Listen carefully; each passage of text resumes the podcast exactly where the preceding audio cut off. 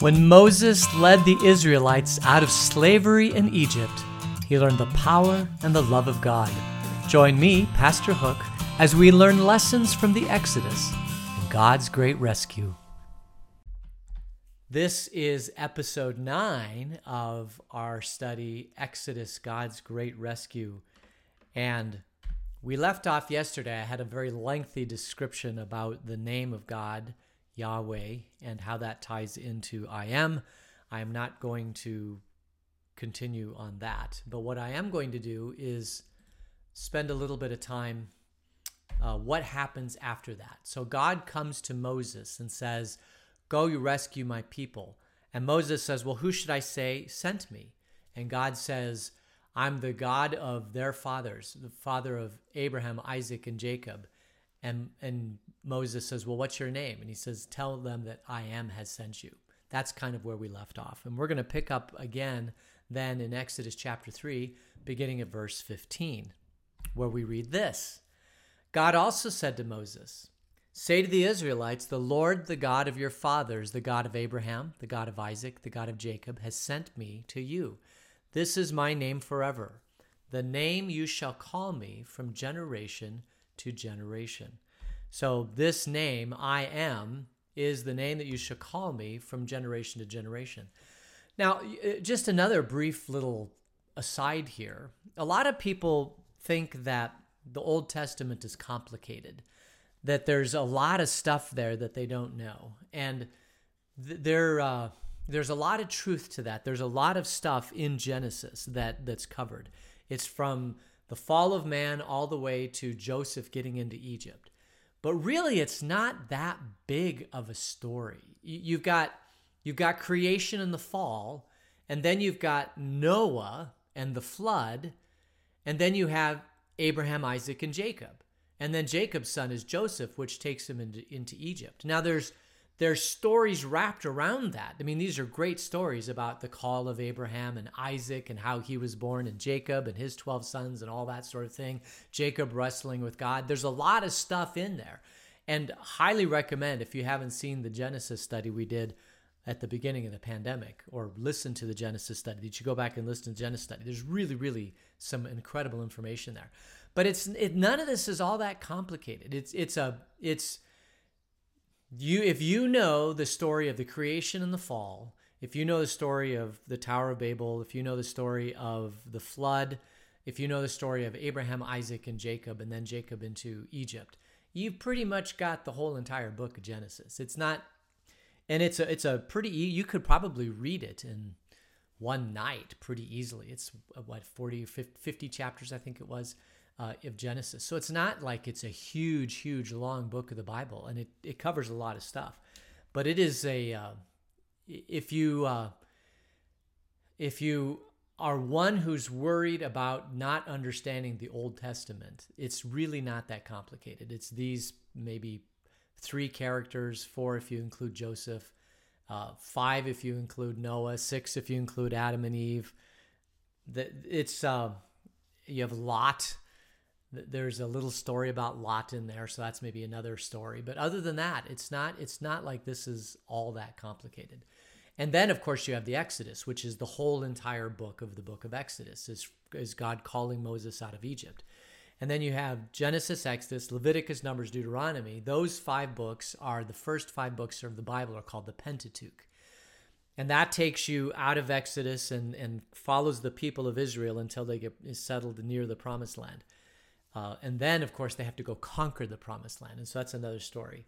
But but Genesis, Exodus, Leviticus, Numbers, Deuteronomy is all just the story of the of these seven characters. Then Moses, uh, his brother Aaron, getting out to the edge of the promised land, and then you have Joshua who conquers the promised land and then you have the stories of the kings and the judges and all that sort of thing. There's there's a lot that happens after that, but the first five books of the Bible, written by my, Moses, is is really not that complicated. It's a it's it's a pretty easy read, and if you are one that that wonders if you have it all, just understand that the three main characters of the book of Genesis are, well, after after Adam and Eve.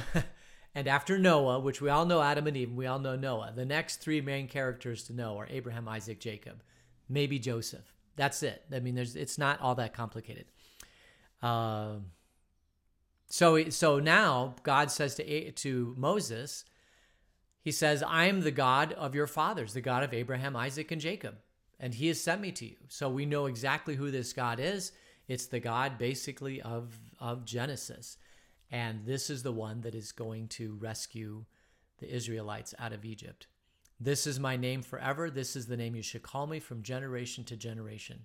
So we should call God I am. Well, that's that's uh,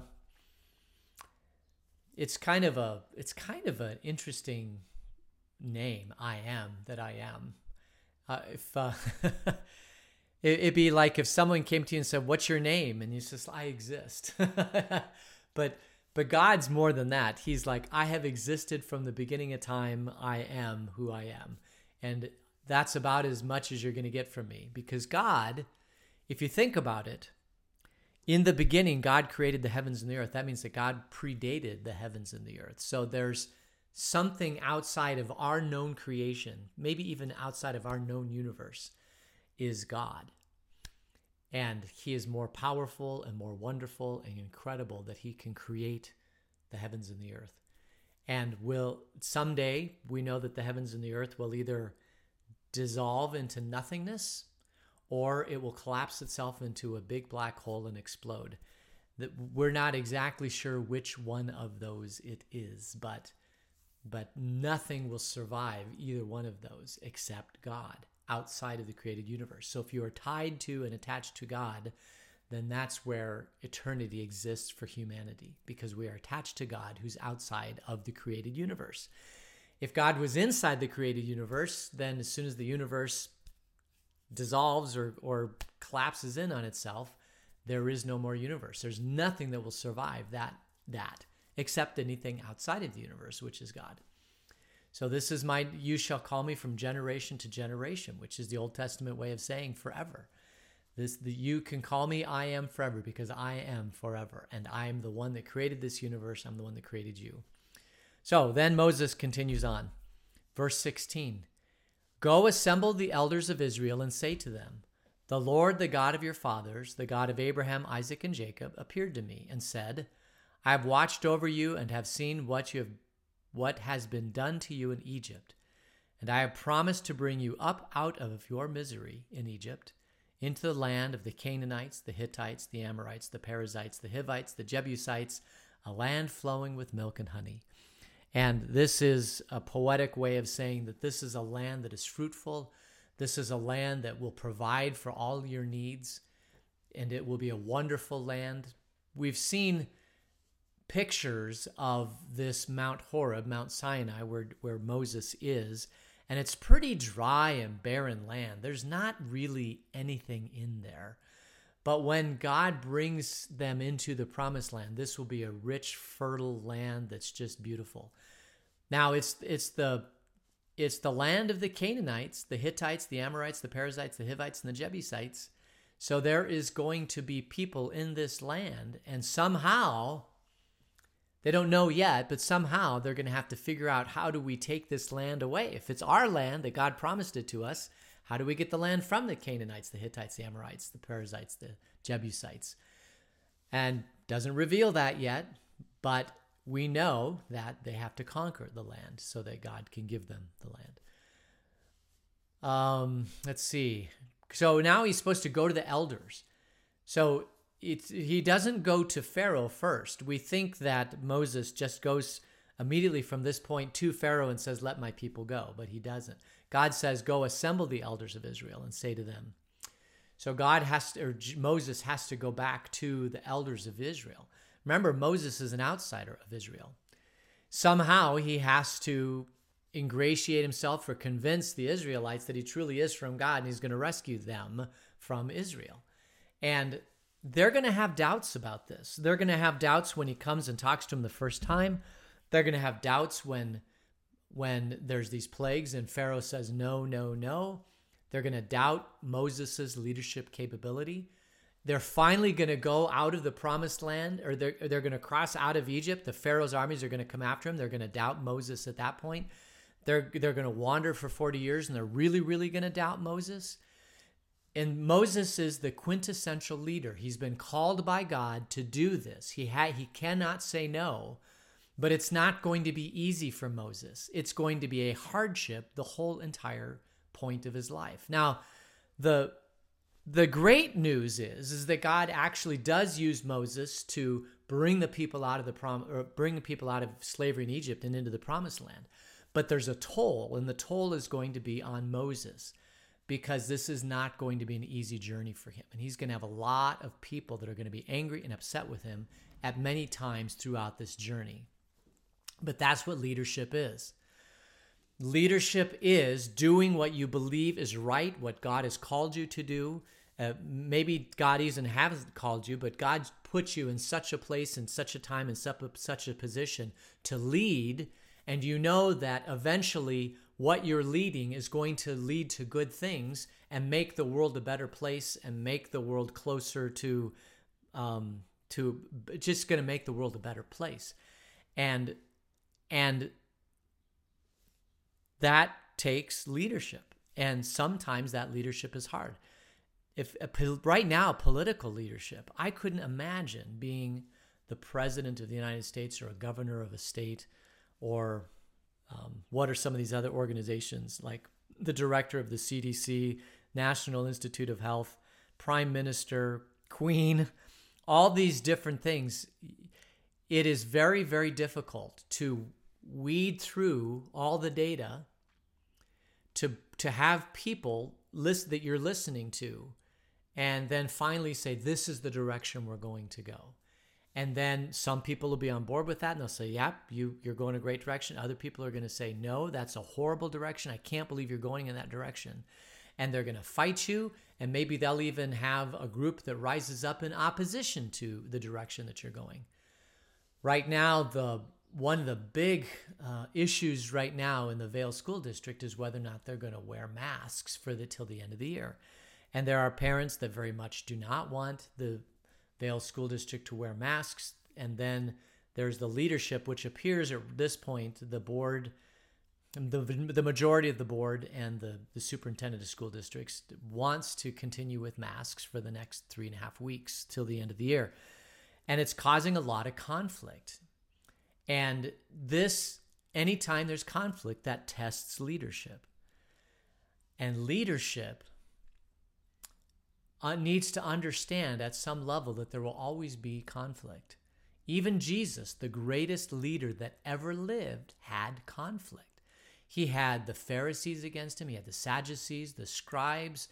At times, the people were against him, but he knew what he was doing. He led himself into Jerusalem to do what God had called him to do. That is leadership. Jesus, the greatest leader that ever lived. Moses is certainly up there as one of the greatest leaders that ever lived. And what does it take to be a great leader? One is when God calls you to do something and that you say yes to God's call and you go forward to do it. And the other is having a relationship with God knowing that what you're doing is right and that God will bless what you're doing because you know that it's right, and um, and fighting the opposition that you know is going to rise up in any leadership situation because you know that God's called you to go in this direction.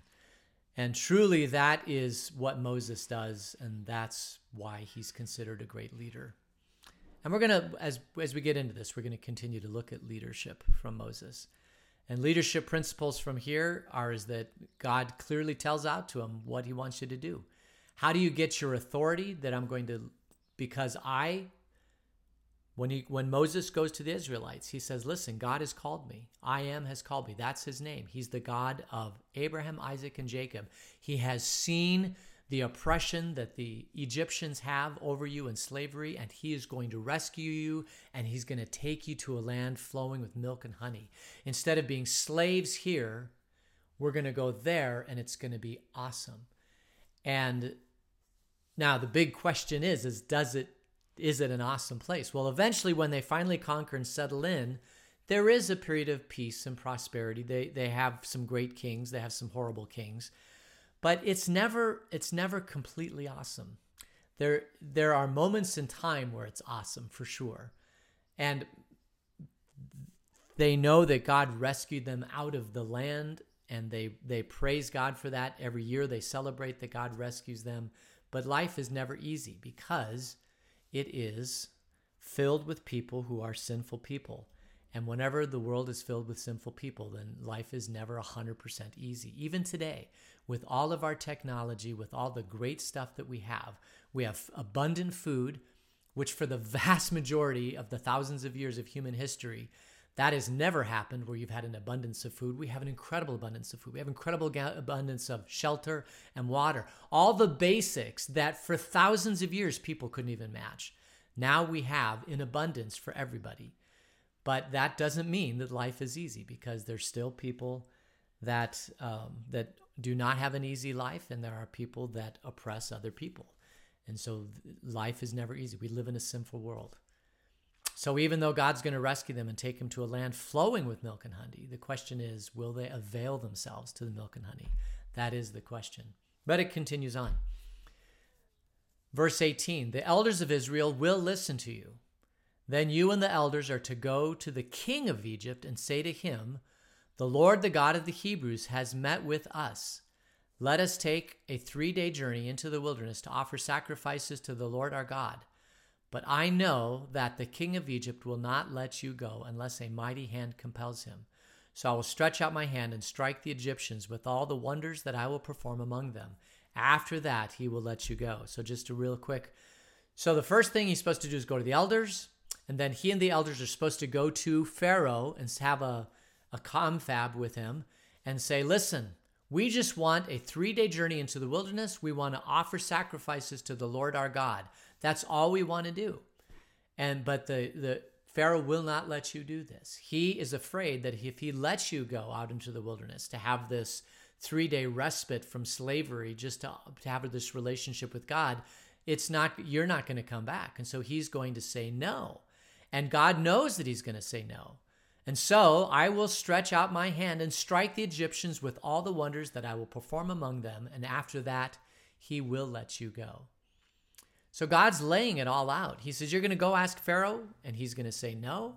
And so I'm going to perform signs and wonders. But when I finish with what I am going to do with the ruler of Egypt, he will let you go. And the question you always have to ask yourself in this thing, or the one I always ask, is what, what, you know, if did Pharaoh not see, like, did it have to get to the firstborn son? Did it have to get that far? Could Pharaoh have released the Israelites earlier and, and not experience as much pain in Egypt? And the answer is probably not. But there's always a, there's always a pain point that like what would it have been if if it wasn't if the firstborn son we haven't gotten to that part of the story but the the final plague is going to be that god's going to kill the firstborn son if that wasn't enough what would god have accelerated after that and eventually i guess he could have just wiped out the whole entire egyptians and let and then they could have walked away freely uh, and not been pursued. They could have stayed there in the land of egypt but that wasn't their land. God had given them a different land. Verse 21 And I will make the Egyptians favorably disposed towards this people, so that when you leave, you will not go empty handed. Every woman is to ask her neighbor and any woman living in her house for articles of silver and gold and for clothing, which you will put on your sons and daughters, and so you will plunder the Egyptians. So this is interesting. God says, when you go, they're going to give you all the stuff. Now, later on, we see in the Torah that if there is if you have someone in your house that's a servant or a slave, it's a doulos in Greek. If you have a servant and then they they end up finishing their term with you and they're going to leave you, you're supposed to give them goods for the journey. That is um, that is what what you're called to do.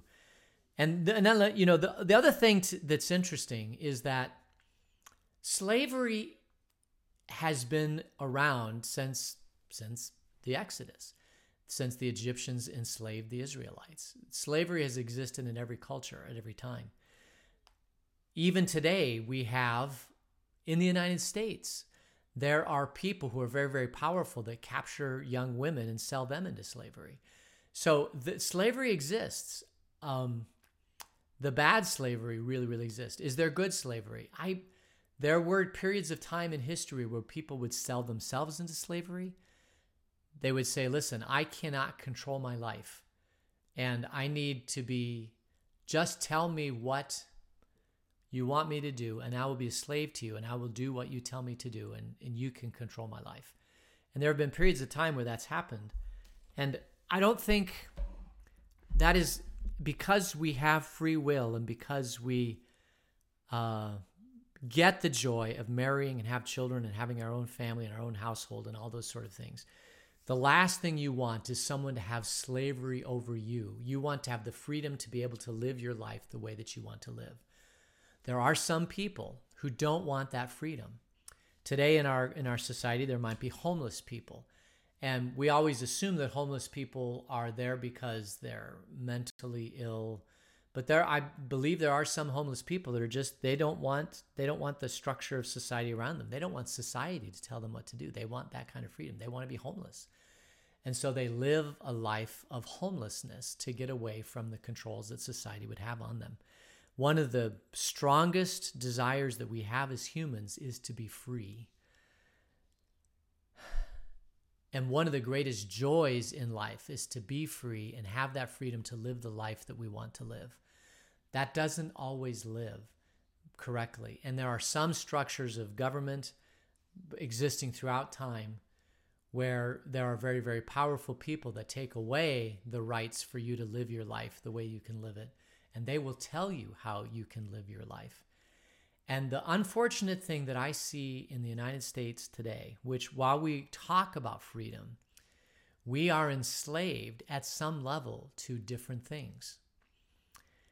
Uh, we still have all the freedom we want, but if you want to live in the United States today and live in society, you have to have a home, right? Or, or you have to have an apartment you have to have a place to live. You can't be homeless on the street. That's still, I think, looked down upon in society.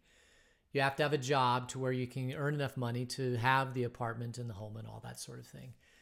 Um, you, you are at some level, if you want to interact with other people in society, then you have to have a car, you have to have a phone, all the things that you have to have food, all these different things that a complex society that you have to grab for yourself. There are very, very few people here in the United States today that live completely off the grid without any part of society telling them how they need to live their life, although there are some. And I will tell you, if you talk to any guy, this uh, just just in general, if you talk to any guy, what's your greatest greatest dream? That guy would say the greatest dream would be to have 20 acres out in the middle of nowhere where I could be married and have my children and be complete master of my domain. And that excites and pleases most men, right? Women, on the other hand, do not like that because if they're out 20 acres out in the middle of nowhere, they're isolated. They're the ones that have to, you know, how are we going to feed, you know, and clothe and, and pursue and grow our children? So we need to be close enough to society where we can get all that stuff. And so there's always this yearning, at least in my marriage, right? There have been times I've said, let's just get 20 acres out in the middle of nowhere. She's like, yeah, but where, how are we going to grow? How are we going to do the things? It's going to be a hard life. And I, you may seem exciting looking at it, but it's really going to be a hard life. And so, um, of course, we, so we don't, right? That's, that's how it goes. But, um, that is a dream is to be able to get away from slavery but some people sell themselves into slavery, and some people, even today in the United States, are in slavery. They're enslaved to to the attitudes and the the paradigms of our society around us. We're enslaved to banks to, to purchase homes. We're enslaved to, to banks to purchase cars.